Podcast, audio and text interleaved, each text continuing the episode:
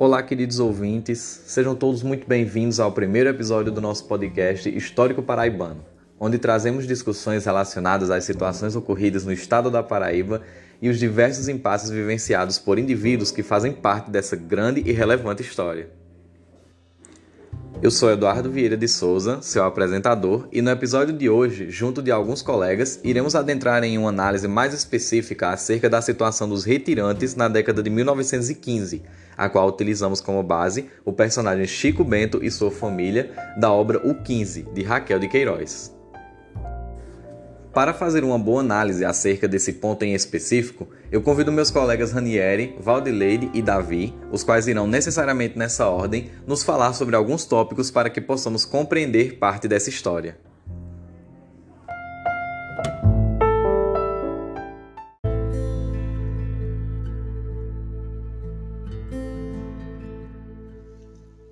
Olá pessoal, para quem não me conhece, meu nome é Ranieri e primeiramente eu gostaria de agradecer ao convite feito por Eduardo para participar desse episódio desse podcast. E em um primeiro ponto eu gostaria de ressaltar algumas questões que perpassam a produção da obra O 15. Na década de 30, por exemplo, ficou mais que evidente a incapacidade do governo de solucionar as mazelas sociais através do próprio capitalismo liberal que for capaz, inclusive, pelas essas mazelas. Então é nessa década de 30 que a gente pode perceber uma época de radicalismo ideológico, de uma polarização política. Então a gente pode perceber os embates entre a esquerda e direita em relação a ideologias. Então é nesse contexto de polarização política que os artistas e intelectuais eles vão ter de escolher os seus lados políticos. Os que escolheram a esquerda, né, adotando o marxismo como ideologia, vão realizar essas produções voltadas para os, é, os problemas do país, essas mazelas que eles vão identificar. Então, o que é que a gente pode perceber nisso e trazer para o 15, né? Majoritariamente, os romancistas que escolheram essa vertente marxista né, e de cunho de esquerda eles passaram a produzir romances em torno de um romance de denúncia de cunho social. Então, esses romancistas eles vão abordar nessas, esses romances de denúncia vão girar em torno de temas como a seca, o cangaço, a decadência dos engenhos, a miséria dos migrantes, entre vários outros. Então a obra de Raquel Queiroz, o 15, ele é, essa obra ela faz parte desse conjunto né, do olhar da geração de 30, dessa questão do presente do país ser algo desastroso e pouco promissor. Então cabe a essa, essa literatura da geração de 30 denunciar esses males sociais. Então a gente pode perceber é, a proposta do 15, né, dessa obra e da própria geração de 30 justamente utilizando essa linguagem falada cotidianamente pelo povo, né? uma linguagem mais acessível, mais simples, natural e com a narrativa direta, coisas que até então não eram muito características né, do desse dessa dessa forma de se escrever, né, dessa dessa literatura. Então, só para dar uma reiterada na obra, é, o 15 ele nasce justamente nessa geração de 30, né? na forma de pensar a geração de 30, né? de, uma, de uma visão revolucionária nessa época. E agora adentrando o tema principal, que é em torno do Chico Bento, o tema principal que a gente pode perceber em torno dessa personagem na obra do 15 é justamente essa figura da pobreza e da miséria em que o Chico Bento passa a passa a sofrer durante a sua o seu momento né, de migração do campo para a cidade em busca de sobrevivência. Mas quem é Chico Bento dentro da obra? Chico Bento é um homem simples, né, um vaqueiro simples que perdeu seu emprego e vai para a cidade em busca de sobrevivência. Mas antes né, de se tornar um retirante, o Chico Bento ele era um, um, vaqueiro que trabalhava em uma propriedade né, de um fazendeiro, de um proprietário de terra e que o sustento de, do, do Chico Bento ele advém daquele trabalho, né? daquele trabalho de cuidar dos animais, de cuidar da propriedade. Então, quando a seca assola toda aquela região né, do Nordeste, toda aquela região né, do sertão, o Chico Bento ele perde aquela fonte de subsistência que ele tinha.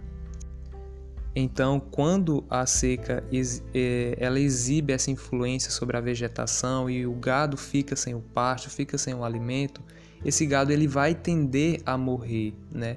Então, esse gado morrendo, esse gado caindo e ocorrem todas essas situações, o, o, proprietário de terra né, não vê mais saída em continuar naquela terra, então ele acaba se locomovendo para a cidade, já que o único prejuízo para o proprietário de terra é justamente o prejuízo financeiro. Então ele não tem sua vida completamente abalada ou posta em xeque, posta em perigo. Então, quando o proprietário de terra né, vende aquele gado, o Chico Bento ele perde a sua fonte de subsistência, perde o seu trabalho. Então ele se vê é, obrigado a procurar alguma forma de sobreviver. Então é que a gente consegue perceber o imaginário do, é, do retirante, que é justamente esse destino ilusório da cidade como uma salvação, como algo que vai dar uma luz na vida, vai dar uma mudança, vai trazer vida a esse retirante novamente. Mas a gente vai ver que isso é apenas uma ilusão daquele retirante, daquele imaginário, né? porque a gente consegue perceber na obra que ao chegar em Fortaleza, é, o Chico Bento né, e a sua família vão é, observar aquelas pessoas totalmente à margem da sociedade. Quem são aquelas pessoas? São retirantes também, retirantes que tentaram a sorte também na cidade, é, estavam buscando sobreviver também em meio àquela grande seca de 1915. Então a gente, a gente consegue perceber naquele momento lá que não é bem assim, que a cidade não é bem uma salvação, que o governo não, é, não consegue cumprir com muita propriedade essas questões relacionadas a, a, aos retirantes, aquelas pessoas totalmente à margem da sociedade. Então a gente consegue é, perceber outro, outra, outra coisa na obra relacionada ao deslocamento, né? Os proprietários de terra, né, que também se viram em meio àquela seca, porém não de uma forma é, tão ofensiva assim, né, tão tão ameaçador à sua própria vida, a gente consegue perceber o deslocamento que esses proprietários de terras fazem em relação aos retirantes. Enquanto os proprietários de terra né, saem para a cidade para passar todo esse tempo de seca, né, através dos trens, viajam de trens para a cidade, os retirantes, que eram antigos trabalhadores desses proprietários, ficam totalmente à mercê de si mesmos e de seu esforço para sobreviver. Como a gente pode perceber, o próprio Chico Bento faz uma viagem a pé já que não tem dinheiro suficiente para comprar uma passagem de trem. E é nesse momento que a gente acompanha é, todo o trajeto de Chico Bento até a cidade, né?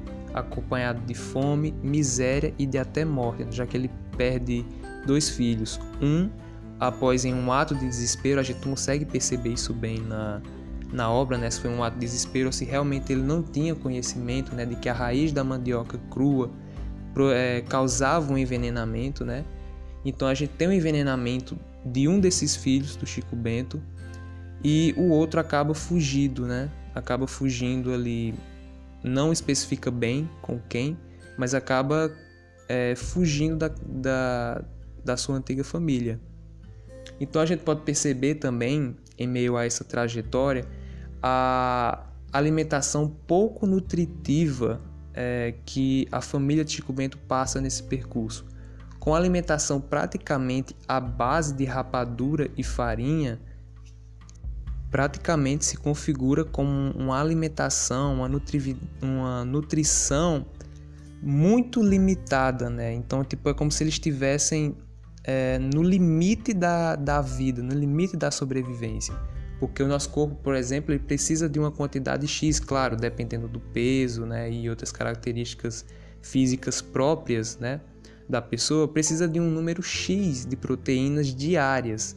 Então, uma, é, uma alimentação basicamente à base de rapadura e farinha, com certeza gerou um déficit muito alto de proteína, por exemplo. Não é à toa que a gente consegue perceber pela caracterização da Raquel Queiroz desses personagens uma é, desnutrição, né? Corpos praticamente ossados, corpos magricelos, corpos em, em muita vulnerabilidade, né? Então, é dessas questões que a gente consegue perceber essa pobreza e essa miséria né, que o Chico Bento e sua família, que representam essas famílias retirantes na Grande Seca de 1915.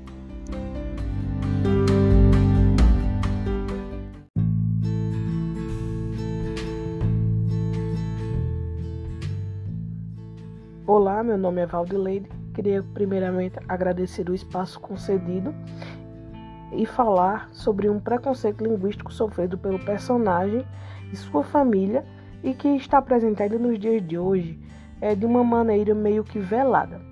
Visto que o Nordeste é conhecido como uma das regiões mais pobres do Brasil, é a que mais sofre uma discriminação linguística.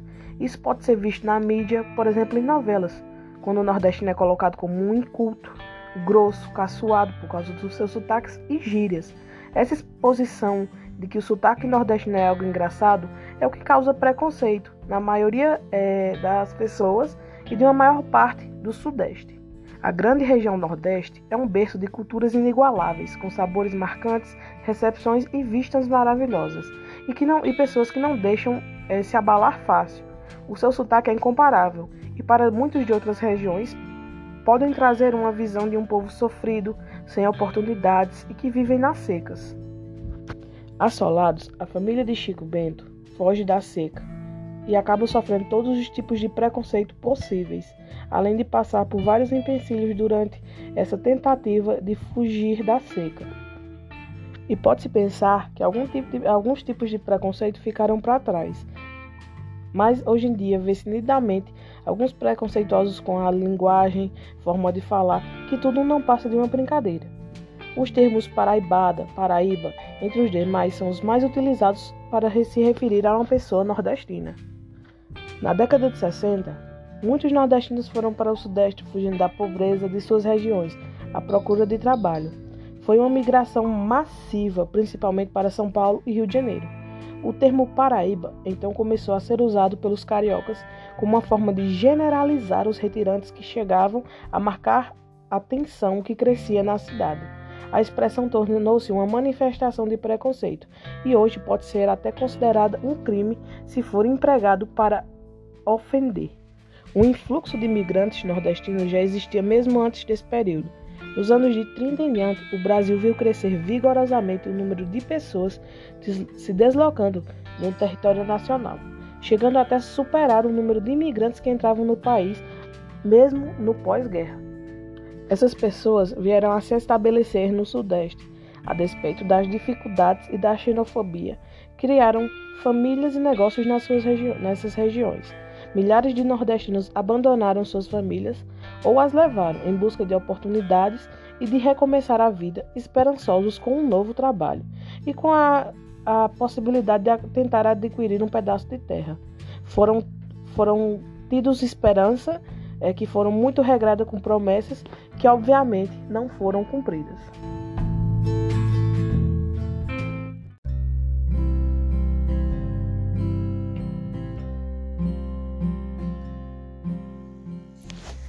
Olá a todos, é, meu nome é Davi e é com grande satisfação que agora participo desse podcast.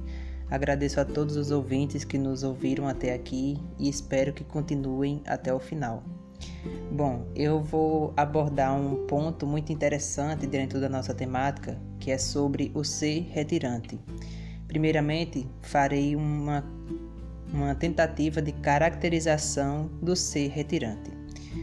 Um primeiro ponto: o ser retirante é uma pessoa pobre, que não tem muitas condições de vida, que, aliás, se pensarmos bem, é por conta da extrema pobreza que ele vai se retirar, né? Ele também é miserável, e quando eu falo miserável, não no sentido de ofensa, mas no sentido de condições de subsistência, de condições abaixo do necessário, abaixo do mínimo que uma pessoa deveria ter para sobreviver.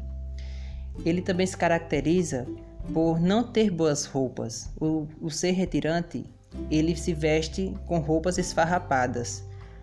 E também a fome é uma situação que é vivida e presenciada pelos retirantes, que está constantemente faz parte do, da, da rotina dessas pessoas.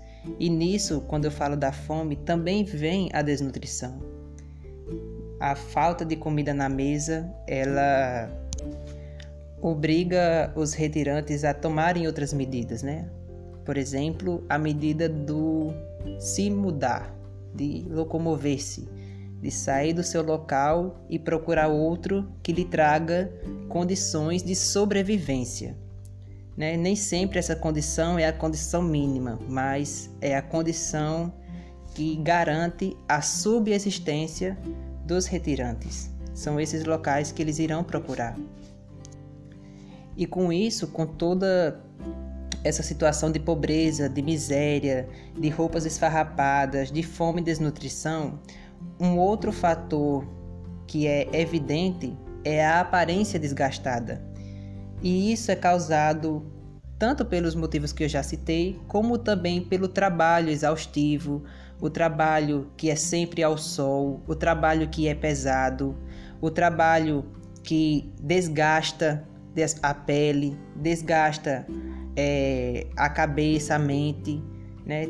deixa aquele trabalhador sem condições psicológicas que sem condições psicológicas para retomar a sua vida. Eu diria até para pensar é, dentro das suas possibilidades uma outra maneira de viver, né? De buscar dentre as poucas opções a melhor entre elas. Então tudo isso, toda essa caracterização, ela se remete ao ser retirante. E nisso eu entro agora no ponto é, seguinte, que seria a trajetória sofrida, né? E o que significa essa, tra essa trajetória sofrida? Dentre é, toda essa vida mínima que eles têm, e que pela falta de trabalho eles são obrigados a se retirar. E essa, esse movimento de migração, essa trajetória, ela não é uma trajetória simples. Ela é uma trajetória que vai ter muitos empecilhos é, que eles terão de passar.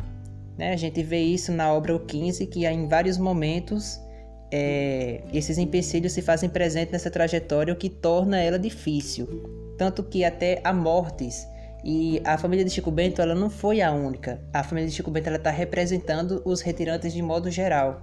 Né? Temos sempre que lembrar disso, que não foi apenas a família de Chico Bento que passou por, todas, por todo esse sofrimento. E sim, a, a autora Raquel de Queiroz ela fala dos retirantes e usa o personagem Chico Bento e sua família para representar tantas outras que passaram pela mesma situação. E depois que ele termina essa trajetória de mudança, é, que geralmente se dava para para o sul, para os estados do sudeste, São Paulo, é, enfim. Quando esse retirante chega nessa outra realidade, ele vai se deparar com outros empecilhos, né? Por exemplo, o preconceito linguístico, que já foi falado aí pela minha colega Valdileide. Afinal, o preconceito linguístico é, aliás, o nordestino, ele não sofre preconceito só pela sua fala, como também pelo seu vestir, pelo seu comportamento. E é claro que o preconceito linguístico é um, o maior deles, eu diria. Mas os outros também são importantes, porque a todo momento esse tipo de preconceito das roupas, do, do, do falar, do agir, do comportamento fazem parte da rotina desses nordestinos. E isso não é uma coisa é, que se limita apenas à obra de Raquel. É algo que extrapola a sua obra, porque é tantos os exemplos, tantas as evidências de preconceito linguístico que o nordestino sofre e de outras formas de preconceito que são evidentes em qualquer notícia ao longo do tempo que podemos encontrar por aí na internet, nos jornais, é, nos telejornais. A gente pode encontrar até atualmente, ora no século 21, 2021, encontramos exemplos de nordestinos que estão lá é, em São Paulo, que tem artistas de São Paulo que estão tentando criar novas gírias nordestinas, que estão tentando romantizar o sofrimento dos nordestinos. E isso é uma coisa gravíssima que precisa ser debatida, que precisa ser é, esclarecida de que isso não é uma coisa legal de se fazer, que não é o correto a se fazer, que na verdade é, tem que ser tem que ser contido, tem que ser barrado, tem que ser deixado para trás, tem que ser superado.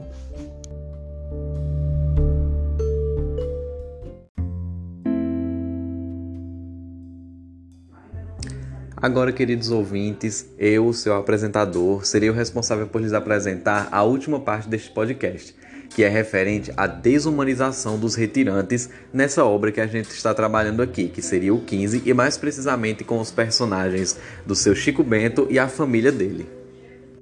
Existem alguns pontos que a gente precisa levar em consideração com relação a isso, pois a gente sabe que a cultura de desumanização de pessoas mais pobres, sendo tratadas como pessoas menos humanas, é, que têm menos necessidades, como se elas literalmente fossem animais irracionais e que não merecessem o mínimo de respeito sequer, devem ser levantadas. E a primeira delas seria algo que a gente já vem trabalhando por segundos aqui, é, por uma parte mais interna de um subentendimento, que seria justamente a questão de da relação dos retirantes, né, de toda aquelas pessoas que precisam sair de um lugar e se deslocar para outro devido às condições de vida, as relações dessas pessoas de classe extremamente mais baixa com as de outras classes sociais. Como, por exemplo, aquelas pessoas de classe média, classe média baixa, classe média alta, e as pessoas que realmente podem ser consideradas pessoas com, com condições muito melhores. Existem algumas cenas durante o filme e também durante o livro do, da obra O 15 que vão nos fazer perceber esse tipo de relação e que de fato não era uma relação boa. Apesar de que a gente percebe certas cenas que nos acalentam o coração de uma certa ajuda devido a todo o sofrimento que os retirantes, né, a família do seu Chico, mais especificamente passam isso não é o suficiente para disfarçar todo o descaso que eles passam com relação a todas essas camadas sociais de pessoas. Então, o primeiro ponto que a gente vê, logo que nos apresentam logo no início da obra, né, no início do filme, seria a maneira como as pessoas que comandam os engenhos, que geralmente é onde essa, os pais de família e, no geral, a família dos, das classes mais baixas que posteriormente se tornariam retirantes, trabalham, né, como eles tratam essas pessoas, que seria como? É, não levando em consideração a situação e condições destes quando tomam suas decisões. Os senhores de engenho sempre estão pensando em si mesmos, sempre estão pensando no melhor para o engenho. É, se o local onde eles estão já não está sendo mais fértil, não está sendo mais útil, eles não se importam nas pessoas que estão ali trabalhando, por mais que desenvolvam uma, uma relação de de compadre, comadre. A gente pode perceber isso durante todo o filme, que existe uma relação de compadrio aí. Só que eles simplesmente não se importam. A gente percebe isso a partir da, do momento em que a mãe de uma das personagens do filme, a mãe da Conceição, ela é meio que assim convencida pela filha a sair daquele local, daquela fazenda onde a família de seu Chico trabalhava e simplesmente vai para morar perto da filha durante aquele período de seca, já que não estava acontecendo chuvas, não estava acontecendo nada por ali que fosse útil para o engenho de fato. Isso só nos mostra como a família de seu Chico ficou desamparada e a partir disso ele simplesmente precisou sair dali. A gente realmente nota um descaso extremo com, com essas pessoas de classe mais baixa, como se elas não tivessem necessidades, não, não, não têm direitos para elas. E isso é realmente um ponto extremamente triste que a gente observa. Outro ponto que é necessário a gente levantar aqui seria um âmbito mais de visão externa que a gente tem pelo filme, né? pela obra que a gente lê, a gente como uma pessoa de fora vendo aquela situação, a gente pode pensar até que é meio surreal, só que na verdade existe, onde nos mostram que os retirantes, ainda que eles sejam seres humanos, eles precisam. O que, que eles precisam passar durante o, percurso, o percurso de sua jornada? Situações semelhantes às de animais, comendo carniça, tendo que se arriscar comendo coisas possivelmente venenosas. E além disso, a gente sente uma.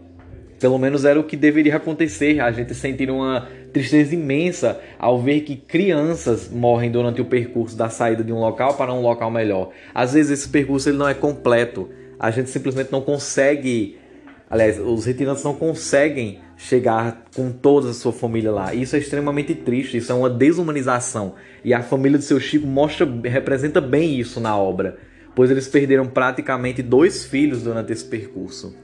Ainda com relação à maneira como se relacionam as classes dos retirantes e também a, das, com as demais classes, é pertinente mostrar também a cena em que eles pedem ajuda para um delegado para que achem seus filhos, mas eles de cara são destratados, como se não fossem ninguém, como se os seus filhos não fossem tão importantes quanto de outras pessoas. Mas aí, só quando o delegado nota que eles são pessoas conhecidas é que aí ele passa a considerar melhor. Como se se você não conhecesse aquelas pessoas, elas não merecem não merecem ser tratadas bem. Isso nos lembra muito bem situações recentes com pessoas que pedem comida em casas porque estão passando fome, só que a gente acha que a gente não precisa dar para elas, elas estão ali porque talvez são vagabundas, são bichos, são pessoas assim que merecem desprezo. Isso a, a família do seu Chico, ela sofre isso e nos mostra bem isso. Talvez a parte que mais nos chame a atenção com relação a essa desumanização dos personagens retirantes no filme é quando a Conceição adota um dos filhos, se eu não estou enganado, é o mais jovem do, da família de, do seu Chico. Ela adota ele e a mãe da criança vai pedir para a Conceição, iria lhe pedir uma última coisa, isso aparece em uma cena do filme. Só que aí Conceição nega, como se já tivesse, como se estivesse dizendo, não, você já pediu coisa demais, então eu realmente não quero mais ser perturbada. Quando na verdade a mãe do menino só iria pedir para que ela cuidasse bem do seu filho, pois sabia que com ela ele teria condições melhores de viver, só que Conceição sequer deixou ela falar. Desconsiderando totalmente a tristeza de uma mãe de estar tendo que deixar o filho nas mãos de outra mulher, para que ela o criasse, ela cuidasse dele, e isso é extremamente triste. Então, isso aí para mim e talvez para todos do meu, do meu grupo, talvez para vocês ouvintes que estão agora prestando atenção nessa minha fala, que isso é muito triste, desconsiderou totalmente os sentimentos de uma mãe. E por fim, por mais que todo o contexto da época que é representado no filme justifique a maneira como os retirantes são desumanizados e tratados algumas vezes até pior que os animais, infelizmente a gente percebe que essa triste situação se tornou parte da nossa cultura.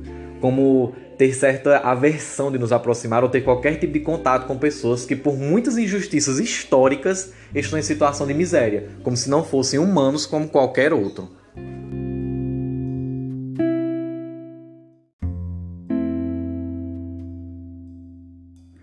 Após todas essas informações, percebemos o quão ampla pode ser a discussão sobre os retirantes e todas as mazelas que estiveram presentes em suas vidas durante a década de 15, como retratada na obra de Raquel de Queiroz situações difíceis originadas pelas desigualdades e preconceitos socioculturais que infelizmente estão presentes até hoje. De todo modo, gostaria de agradecer a participação de todos que contribuíram com seus conhecimentos para o episódio de hoje e agradecer também aos nossos ouvintes, que separaram um tempinho para saber mais dessa parte da história paraibana. Obrigado a todos. Nos vemos no próximo episódio do podcast Histórico Paraibano.